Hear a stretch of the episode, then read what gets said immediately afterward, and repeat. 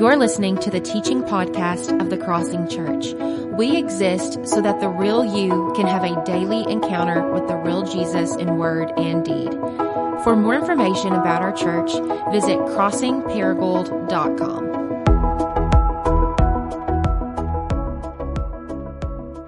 All right, today's teaching text is out of Luke chapter 2, verses 8 through 14, and this is a word from the Lord.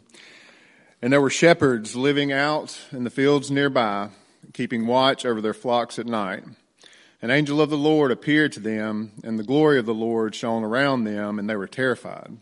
But the angel said to them, Do not be afraid. I bring you good news that will cause great joy for all the people. Today in the town of David, a Savior has been born to you. He is the Messiah, the Lord. This will be a sign to you. You will find a baby wrapped in clothes and lying in a manger.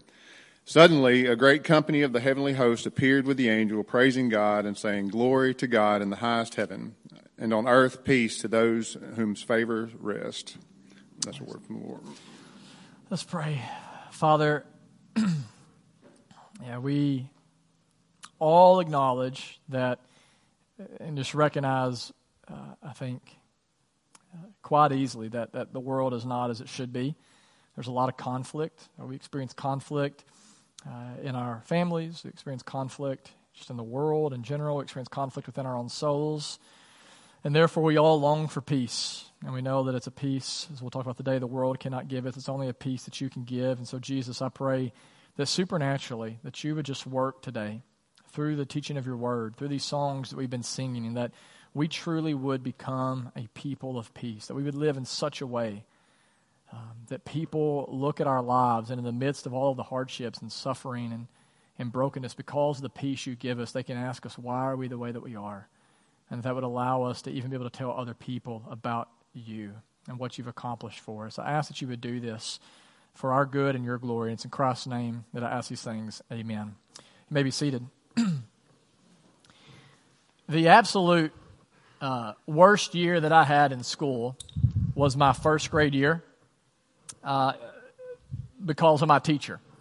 I think a teacher kind of makes or breaks the experience, I feel like, in a lot of ways. In my first grade year, uh, the teacher that I had, I felt like she was just out to get me. I mean, every single day I got my name on the board. Remember the chalkboard back in the day? And, and I wouldn't even get my name on the board. I would also get like checks by my name. Like you got three checks, you went to the principal's office. So I got, you know, to be pretty close to the principal that year. And um, it was just like uh, she was always getting on to me. Not only that, but she was also, I felt like intentionally making fun of me. She knew I didn't like it, but she would intentionally mispronounce my last name. And so rather than saying Mr. Pickney, she would say Mr. Pickaninny. And so she would say, Mr. Pickaninny, why are you coloring your dog purple? Or Mr. Pickaninny, uh, why are you getting up out of your seat? Or Mr. Pickaninny, why are you talking? Why are you laughing? I mean, I hated whenever she would call me that. It was very embarrassing for me. And, and so as a result, man, I just got to where I did not want to go to school. I feared this woman. Therefore, I feared school. Uh, so much so that when I was in uh, first grade, I'm thinking about this as a six year old, I developed, because of my anxiety, not one, not two, but three different ulcers just because I was so worried about school. My parents, they did everything they could to try to help me, uh, took me to the doctor, they got me medicine for the ulcers and all of that, but, but they just could not figure out a way to help my anxiety. And so eventually, I guess they came to this place where like, we don't know what else to do. And so every single morning, literally every single morning in my first grade year, they got to where they would play the song. Maybe you remember it. Don't worry, be happy. Anybody remember that song, right? Bobby McFerrin number one song in 1989. Uh, I think I saw this past week, the first like acapella song ever to go number one, maybe the only one. But they would play it for me every single morning. And here's the thing. Uh, I don't know, how many of you have heard that song, by the way? Let me just see. Okay, every one of you, I think. Have you ever paid attention to the lyrics of that song? They're pretty ridiculous. Uh, let, let me just read a couple to you, a couple lines. McFerrin says, Ain't got no place to lay your head someone came and took your bed, don't worry, be happy. Okay, listen to me. Look right at me. Let me give you some advice. If someone takes your bed, you need to file the police report. like you should be concerned. The landlord said your rent is late.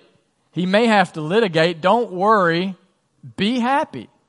That's terrible advice if you can't pay your rent, something needs to change. Like, you need to get a house with less rent. You need to get a better job. You need to budget your money better. You need to, need to come talk to us about benevolence and see if the church can help you with some money. You need to be concerned about that. And the song goes on and on. And listen, it's a really catchy song. It really is.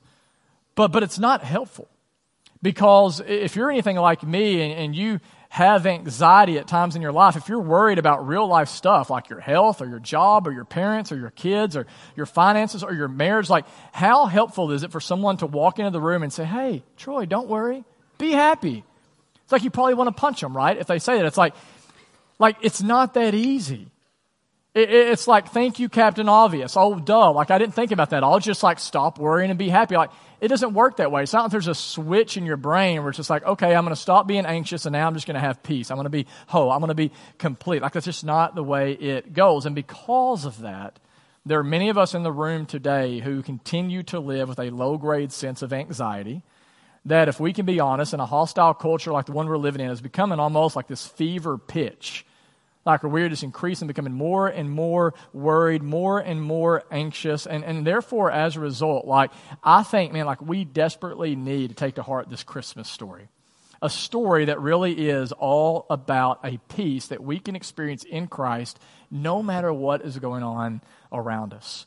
And, and here's the way the story starts. If you look back with me, Luke chapter 2, verse 1.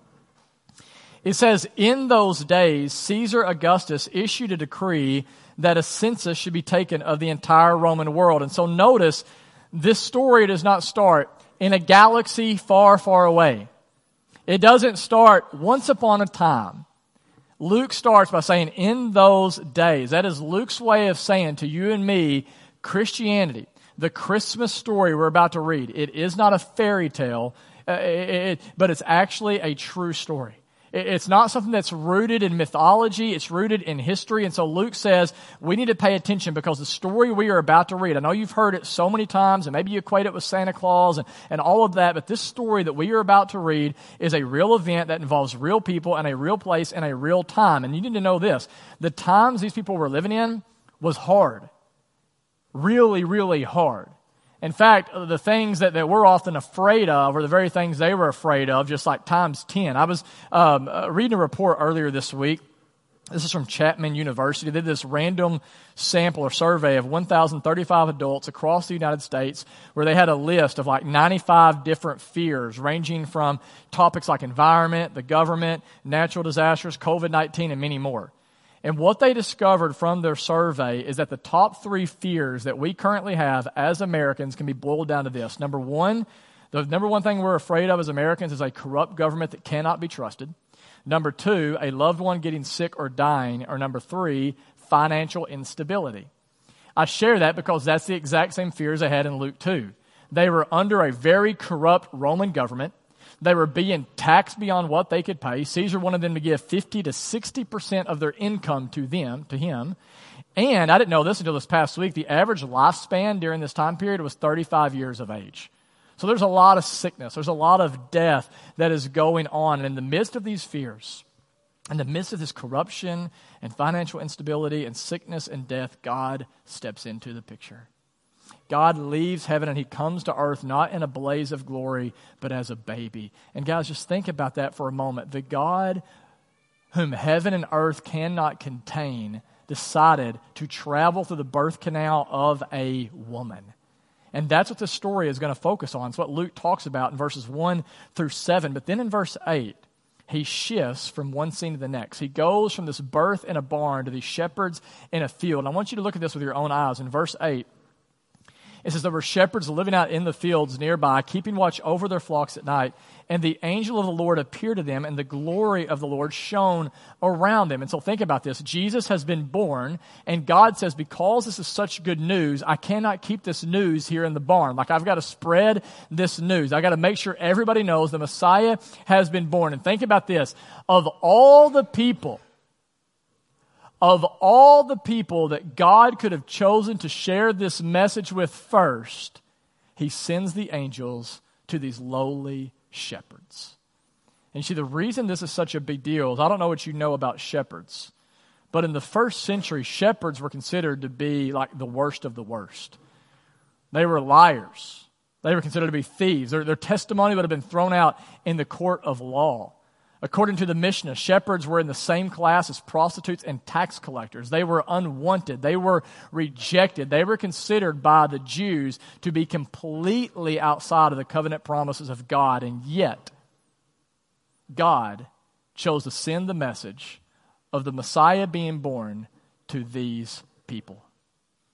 The very people that you and I are tempted to look down on, the very people that we're tempted to shun or isolate ourselves from, are the very people that God moves towards. And guys, this is not a one off. Like, this becomes a pattern in Jesus' ministry. I think of Mark chapter 2, where the religious leaders of the day are ticked off at Jesus because, quote, he's eating with sinners and tax collectors. You see, to eat a meal with somebody in this culture is a sign of acceptance. And so they're like, Jesus, why would you eat with such vile, disgusting people? I mean, do you accept their sins and all their, their shortcomings?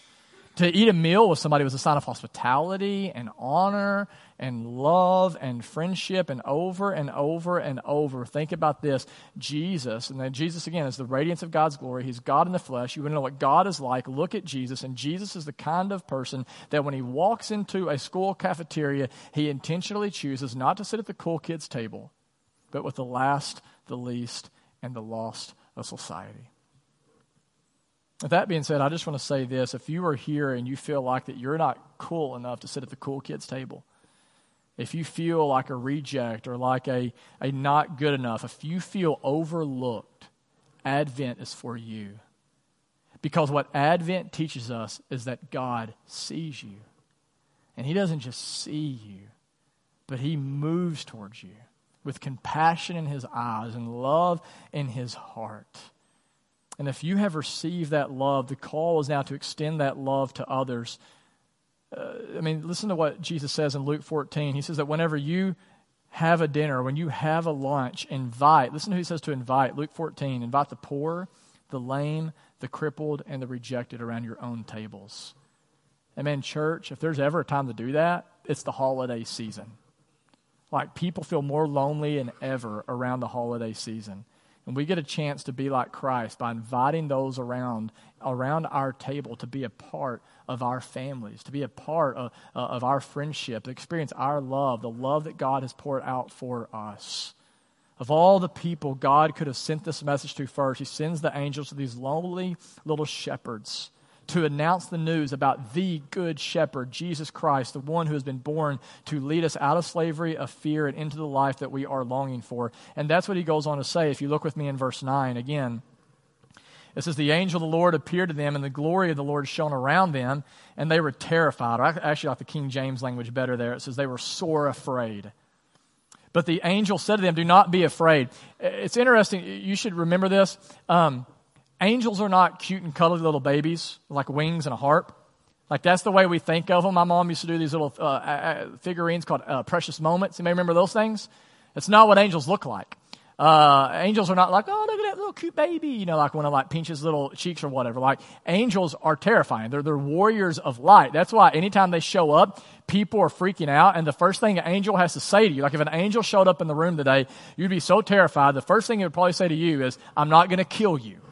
And that's literally like pretty much what they say. Like, Don't be afraid. That's what they say to these shepherds. Do not be afraid. Why? I didn't come to kill you. I came to bring good news that will cause great joy. Or that can be translated mega joy. We'll talk about that next week. Great joy for all the people, not just for some, not just for the Jews, not just for the, the high class, not just for those who, who don't drink or cuss or chew or date girls that do. Like, like I will bring great joy for all the people. Today in the town of David, a Savior has been born to you. He is the Messiah, the Lord. This will be a sign to you. You will find a baby wrapped in cloths and lying in a manger. And then look at this. This is crazy. Verse 13. Suddenly a great company of the heavenly hosts. A better translation is a multitude of heavenly hosts. That literally means like so many angels you cannot count. So how scary would that be?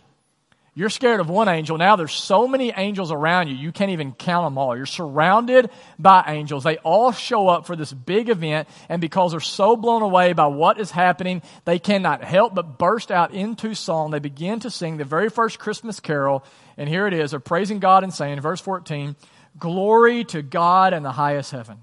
Glory does not go to man. Glory does not go to you. It does not go to me. It goes to God. This is all His idea. It's all His doing. Glory to God in the highest heaven, and on earth, peace to those on whom His favor rests.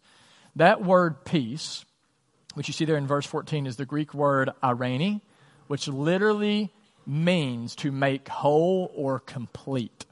And here's the idea behind this. You have to get this. When we sin, we disintegrate. When we sin, our lives literally begin to fall apart physically, relationally, and emotionally. Now, think about Adam and Eve, the Garden of Eden. Remember that? Like before sin entered the picture, they are naked and unashamed. Um, they're, everything is beautiful and rhythmic, and as it should be. They're walking with God in the cool of the garden, and, and life is bursting forth everywhere. But then what happens in Genesis 3? Deceived by the serpent, the serpent convinces them God is not good, that he can't be trusted, and that's always the root behind every sin. We fail to trust God that He wants what's best for our lives. The serpent deceives them. God does not have their best intentions in mind, and so they choose to eat of the tree God said not to eat from, and immediately in that moment, everything is fractured. Their relationship with God is fractured. They go from walking with Him in the garden to now hiding from Him. Their relationship with one another is fractured. They, they start blame shifting. They go from being naked and unashamed to naked and ashamed. So they cover themselves in, in fig leaves. Their relationship to themselves is fractured. They're experiencing now shame and guilt and fear. And guys, you've got to hear this today. That's what sin does. Like, you've got to get out of your mind this idea. I was talking with two women after this first service. We've got to get this idea out of our minds that sin is just breaking the rules. That, that, that, that, that there's a God in heaven who you know, said, okay, let me think of a list of things that are fun.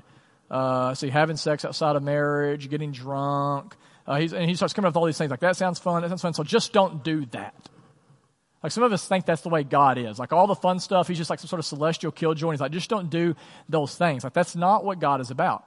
God understands that sin, like when we choose to live outside of the way He designed us to live, though it promises us peace, it always brings us pain. It fractures us slowly but surely. It begins to break our lives down.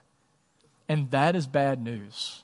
But the good news is, is that Adam and Eve, when they sin, rather than God saying, you know what, forget you guys, like uh, you're on your own, God pursues them. It's beautiful. He actually, by the way, even kills the very first animal, sheds the blood for it, and uses the skin to cover them, their nakedness, which is a foreshadow of what he's going to do in Christ for us, the righteousness of Christ. He pursues Adam and Eve. And he makes a promise one day I'm going to send the Messiah through this woman. And whenever he is born, he is going to crush the serpent so that we can be freed from the power of sin and once again begin to experience a life that is whole and complete. And that is what the angels are so excited about. They're excited because this long awaited Messiah has now been born to put our lives back together, to make us whole and complete, to give us peace no matter what is going on around us, to give us, first off, peace with God.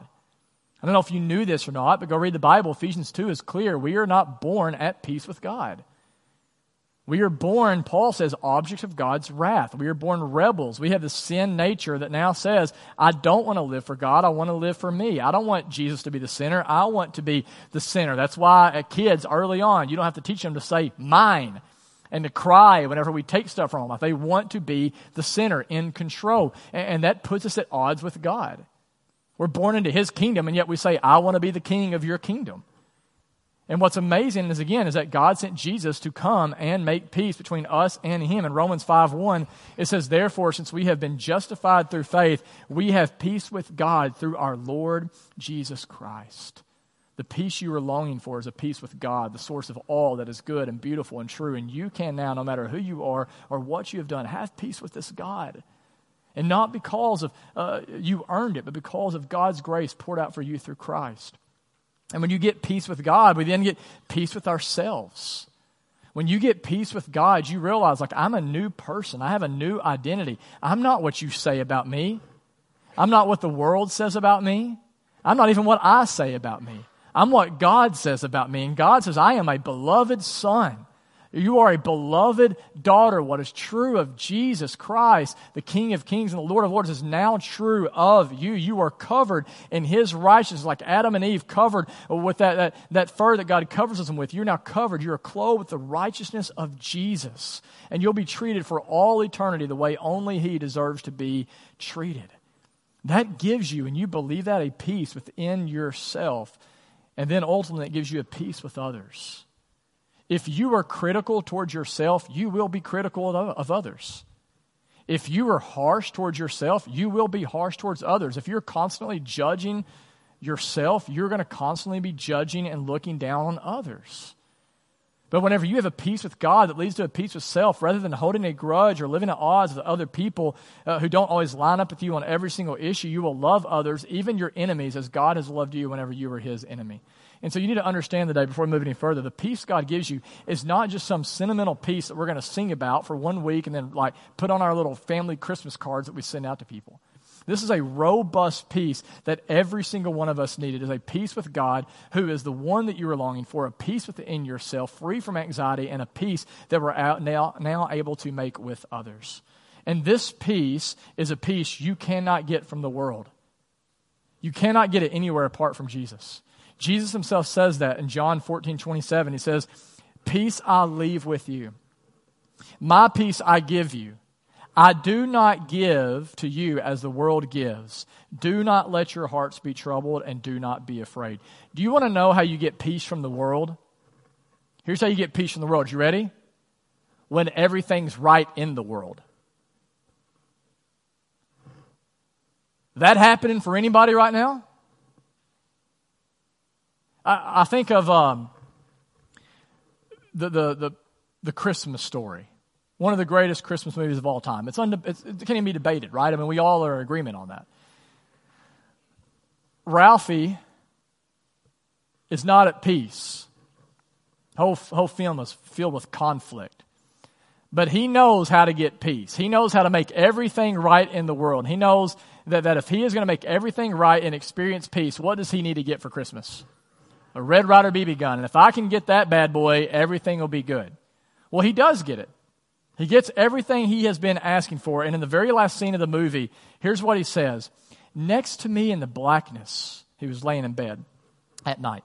Next to me in the blackness lay my oiled blue steel beauty, the greatest Christmas gift I'd ever received or ever would receive. Gradually, I drifted off to sleep, pringing ducks on the wing and getting off spectacular hip shots. And so, despite all of the stress, getting bullied by Scut Farkus, having his mouth washed out with soap, having the Bumpus dogs eating their Christmas turkey.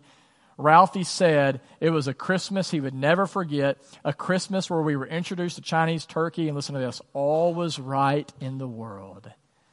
And then he's laying there laying in bed, and as the movie ends, you see the snow gently falling out the window as Ralphie falls asleep in perfect peace. Now, that sounds great, but here's a question What happens when the gun breaks?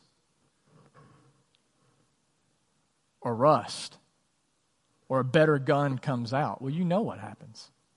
The peace is gone.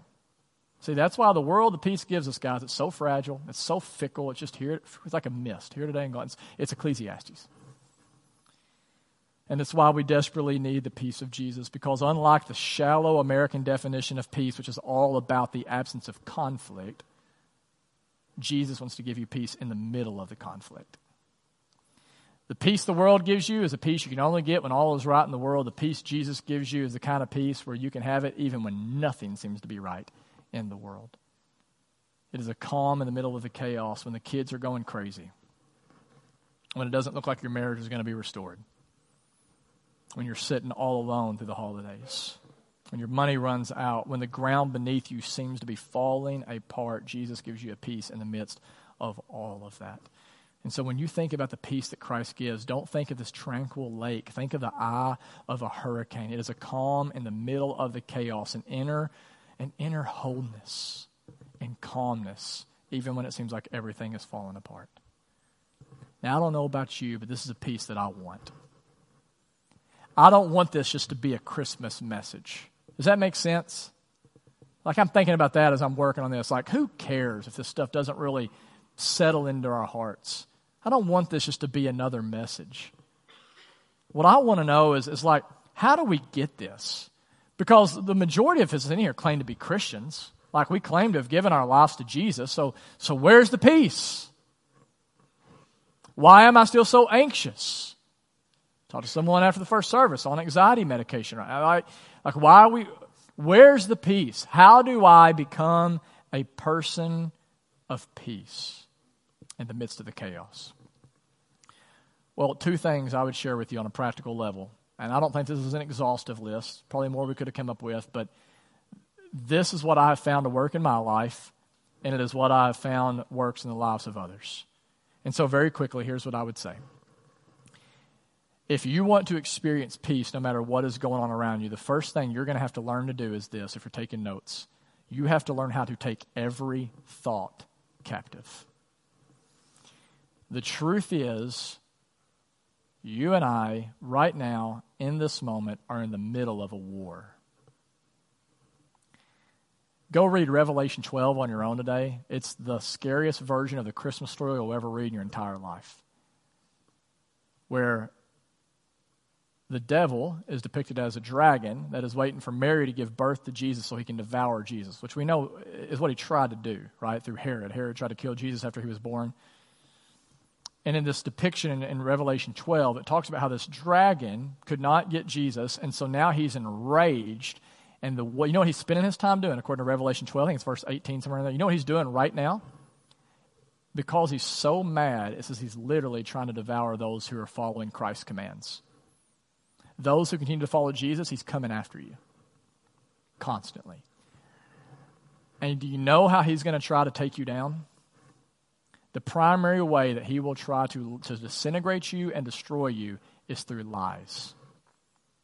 It is through selling you on deceitful ideas or half truths, lies about God, lies about yourself, lies about others that are meant to kill, steal, and destroy. And therefore, if you want peace, listen, you've got to hear this today. If you want peace, you need to understand that the battle for peace is fought on the battleground in your mind. Like that's where the fight takes place. It's a fight, in the words of Paul, to take every thought captive, to choose to focus on truth rather than lies.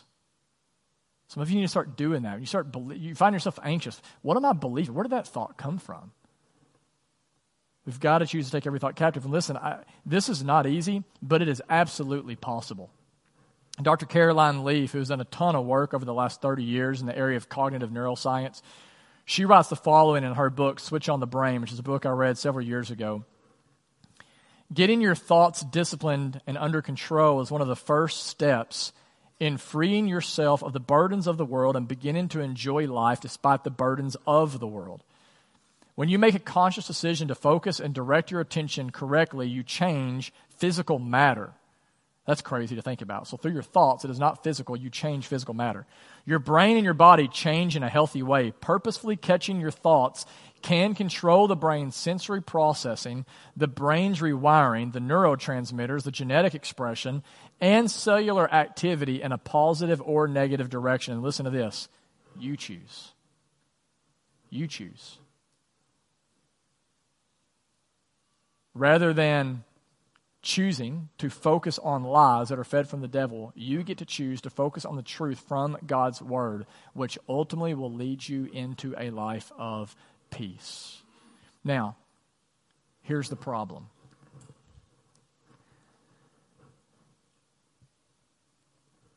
If we're going to focus on truth, we're going to have to be honest about suffering. Because the truth is, bad things are going to happen to you. The truth is, it's not always going to turn out the way you want it to.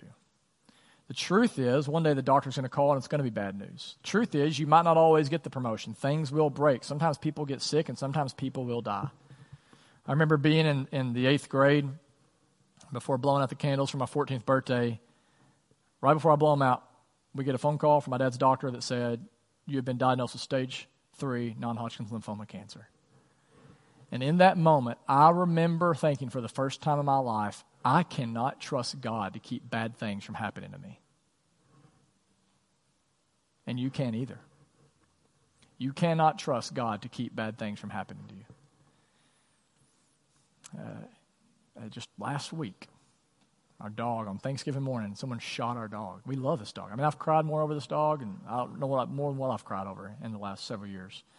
Um, it's crazy how much a dog can mean to you. You know, it's like it, it's um, shot a dog on Thanksgiving morning, and you know the truth is just that. Here's what I'm trying to say: whether it's from your dog to your dad and everything and anything in between, it's all going to experience hardship and suffering. It's all going to be impacted by the fall. And this actually should not surprise us because Jesus told us this is the way it's going to be. In John 16, he said, In this life, quote, you will have many troubles. That is a word from the mouth of Jesus. So you don't have to like suffering, but you shouldn't be surprised by it. In this life, you will have many troubles. And therefore, because that is true, if you're going to take every thought captive and you're going to focus on what is true, that's great. That's going to help you with peace. But there's a second thing and a final thing you're going to have to do if you're ever going to experience peace. And this is a big one, guys. And this is one God is teaching me right now. I am not at all saying I've arrived, I am right in the middle of the journey with y'all. But if we're going to experience peace, one, we do have to learn to take every thought captive. But then, because we live in a fallen world, we also have to learn how to release control. Rather than trying to play God, rather than trying to manage all of life's uncertainties in our own power, if we're going to experience peace, we've got to come to a place where we surrender our fears to God. Where we truly say, okay, God, here you go. And this is what Paul ultimately says in Philippians 4. If you'll look with me right there, we'll, we'll go through this very quickly, but in Philippians 4, he, he tells us here's how you experience peace. And here's what he says in Philippians 4, starting in verse 5, he says this. This is huge. He starts and he says, The Lord is near.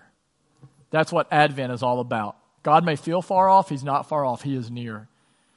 And because he is near, verse 6 do not be anxious about anything, but in every situation, here's the opposite of anxiety, in every situation, by prayer and petition with thanksgiving, you let it go. You give your request to God. And the peace of God, which transcends all understanding, will guard your hearts like a soldier. It will guard your hearts and your minds in Christ Jesus. And look at this, just because it goes really well with what we just said on taking every thought captive. Verse 8 Finally, brothers and sisters, whatever is true, there it is. Whatever's noble, whatever's right, whatever's pure, whatever's lovely, whatever is admirable, if anything is excellent or praiseworthy, think about such things. That's a, word, it means meditate on them, ponder these things. And whatever you've learned or received or heard from me or seen in me, put it into practice. Why? Because this takes practice. You're not going to get this overnight. Put it into practice, and the God of peace will be with you. Do you see what Paul is saying here? Here it is, guys. I'll put it in a nutshell for you if you want peace, there's two things you got to do you got to pray and you got to ponder. You got to pray and you got to ponder. You got to ponder. You have to take every thought captive. You have to choose to focus on what is true and beautiful and honorable and excellent and worthy of praise. And you have to pray, which is a form of surrender. Rather than, uh, I got to figure all this out, it's a place of just like, okay, God, yes, I'm afraid. I'm afraid my loved one's going to get sick. I'm afraid of being rejected. I'm afraid of not being able to pay my bills. I'm afraid of being alone. But rather than letting my fear turn into this gut wrenching worry and anxiety, which just robs me of peace today and power today, I'm going to give you the anxiety. In prayer, I'm going to choose to surrender my life to you. Rather than trying to control the uncontrollable, in the words of Peter, I'm going to cast my cares on the God who cares for me. And this is easier said than done, isn't it? But it is the key to experiencing the peace so many of us are missing right now. I think of that word anxiety. I've shared this before. I don't remember where it came from. We put it on the screen, the word anxiety. Um, there it is. What letter is in the middle of anxiety? I. Which is a reminder that every time we experience anxiety, it is because we are trying to run the show. We are trying to be God. we are trying to carry something we never should have carried. We're trying to control something we should not control. Rather than trying to live with Christ at the center of it all, we're trying to put ourselves at the center of it all and control, again, what cannot be controlled. And according to Paul, according to the writers of the New Testament, if you want to overcome your anxiety, if you want to experience peace, here's the key. Listen, guys, you have to go from looking inward to looking upward at the one who ultimately came downward, to the one who descended into the middle of the darkest of dark, who descended into the fire, who descended into the chaos, who descended into the suffering and the pain of our own lives, the one who actually left, think about this, a perfect place in heaven where he's worshiped by the angels and became a baby. Have you ever thought about how much courage that must have taken for Jesus to do that? Is there anything more helpless and more vulnerable than an infant, than a newborn? Jesus gave up everything. And think about this. This is why his design, God designed it this way. He put his life in the hands of two first time teenage parents. Have you ever been around two first time teenage parents? Does it, does, it, does, it, does it scream peace and stability to you? How could he do that? It's not because he trusted Joseph. It's not because he trusted Mary. It's because he trusted his heavenly Father. He knew he could surrender it all. I can give it up. I don't, I don't need any power in this situation because my Father has got me. And listen, we're almost done. Jesus trusted in the Father, and he knew that trusting in the Father did not mean bad things would not happen to him. Jesus knew when he left heaven what he had come to do, which was to die for you and me. Jesus experienced a lot of suffering, a lot of pain. He was tempted in every way that we were. Jesus didn't trust the Father because he thought, well, if I trust the Father, bad things won't happen to me. He trusted the Father because he knew that even if the worst thing happens to me, and it did, that he will still take even the worst thing and he will use it in the best possible way, not just for me, but for the salvation of the world, for you and for me. And if that is true, then we can trust God the Father. We can continue to trust in this Jesus, in the Messiah. We can continue to know that no matter what happens, that it's going to be okay. Jesus in the Garden of Gethsemane, what a great picture for us, right? he's in his greatest hour of need. He's so stressed out that he's, he, he's sweating drops of blood. That is extreme psychological uh, stress that I don't know nothing about. And in that moment of great stress, he said, here was his prayer, not my will be done, but your will be done. Surrender. And then on the cross, before he breathed his final breath, he says, Into your hands I commit my spirit. From his, from his first cry as a baby to his final breath on a cross, Jesus continued to trust the Father, and so can you, and so can me. We can know that no matter what happens in this world, that one day, one day Christ will return and everything will be perfectly made whole and complete. All sad things will come untrue. There will be no more suffering, no more sickness, no more pain, no more stupid stuff like people shooting your dog. Like none of that. It's all going to be over with. And that can give us great hope and great peace. But even in the midst of the, the journey between here and there, what gives me peace today is to know that there's nothing that's going to come into your life right now, nothing that will come into your life that God will not use for your good. And if you can believe that about tomorrow, it can give you peace for today. Tim Keller, um, y'all know he's had a big impact on my life and on our church. A couple years ago, he was diagnosed with stage, uh, diagnosed with stage four pancreatic cancer, which, from what I understand, is a death threat. Uh, the way I understand it. and I was reading an article this morning, or a quote from an article this morning, where he said this. He said, I have stage four pancreatic cancer, but it is endlessly comforting. Endlessly comforting to have a God who is both infinitely more wise and more loving than I am. God has plenty of good reasons for everything he does and allows that I cannot know, and therein is my hope and my strength. Man, isn't that awesome? I want to know Jesus in that way. Pancreatic cancer, I feel endlessly comforted right now because of what I have in Christ. Earlier this week, our family watched the Charlie Brown Christmas special. Watched it whenever Megan was gone on her race because she does not like the Charlie Brown Christmas special. Um, but watched it with the kids, and uh, my favorite part is I love Charlie Brown, by the way, he's so melancholy and just kind of ho hum, and he can kind of see the negativity and everything. I'm like, okay, Megan, Megan's like, I think you're like Charlie Brown. It's like, that's why I relate to him, you know? But there's a scene where he's supposed to be directing the play and it's not going well, and he's like, Can anybody tell me what Christmas is about? And Linus says, I know what Christmas is about, Charlie Brown. And he walks to the center stage, and the lights come on him, and he just begins to quote our passage for today Luke 2, verse 8 through 14. And right in the middle of quoting this text, he does something. You've heard me talk about this before, but I think I'm talking about it every year. Comes in the middle of this text, and he drops his blanket. Now, up until this point, he has never dropped his blanket in an episode, but in this climactic scene, he's telling us about Christmas, what it's all about, and he drops his blanket right whenever he says in verse 10, Fear not, for behold, I bring you good news of great joy that is for all people. See, Charlie Schulz wants us to see something that's so simple and it's so brilliant. Here it is. If you will begin to take Christmas to heart,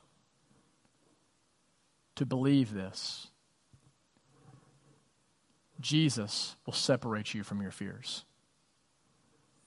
He will allow us to drop the false securities that we have been clinging to and to grasp, to cling to Him the one who alone is able to actually give us the peace that we are longing for.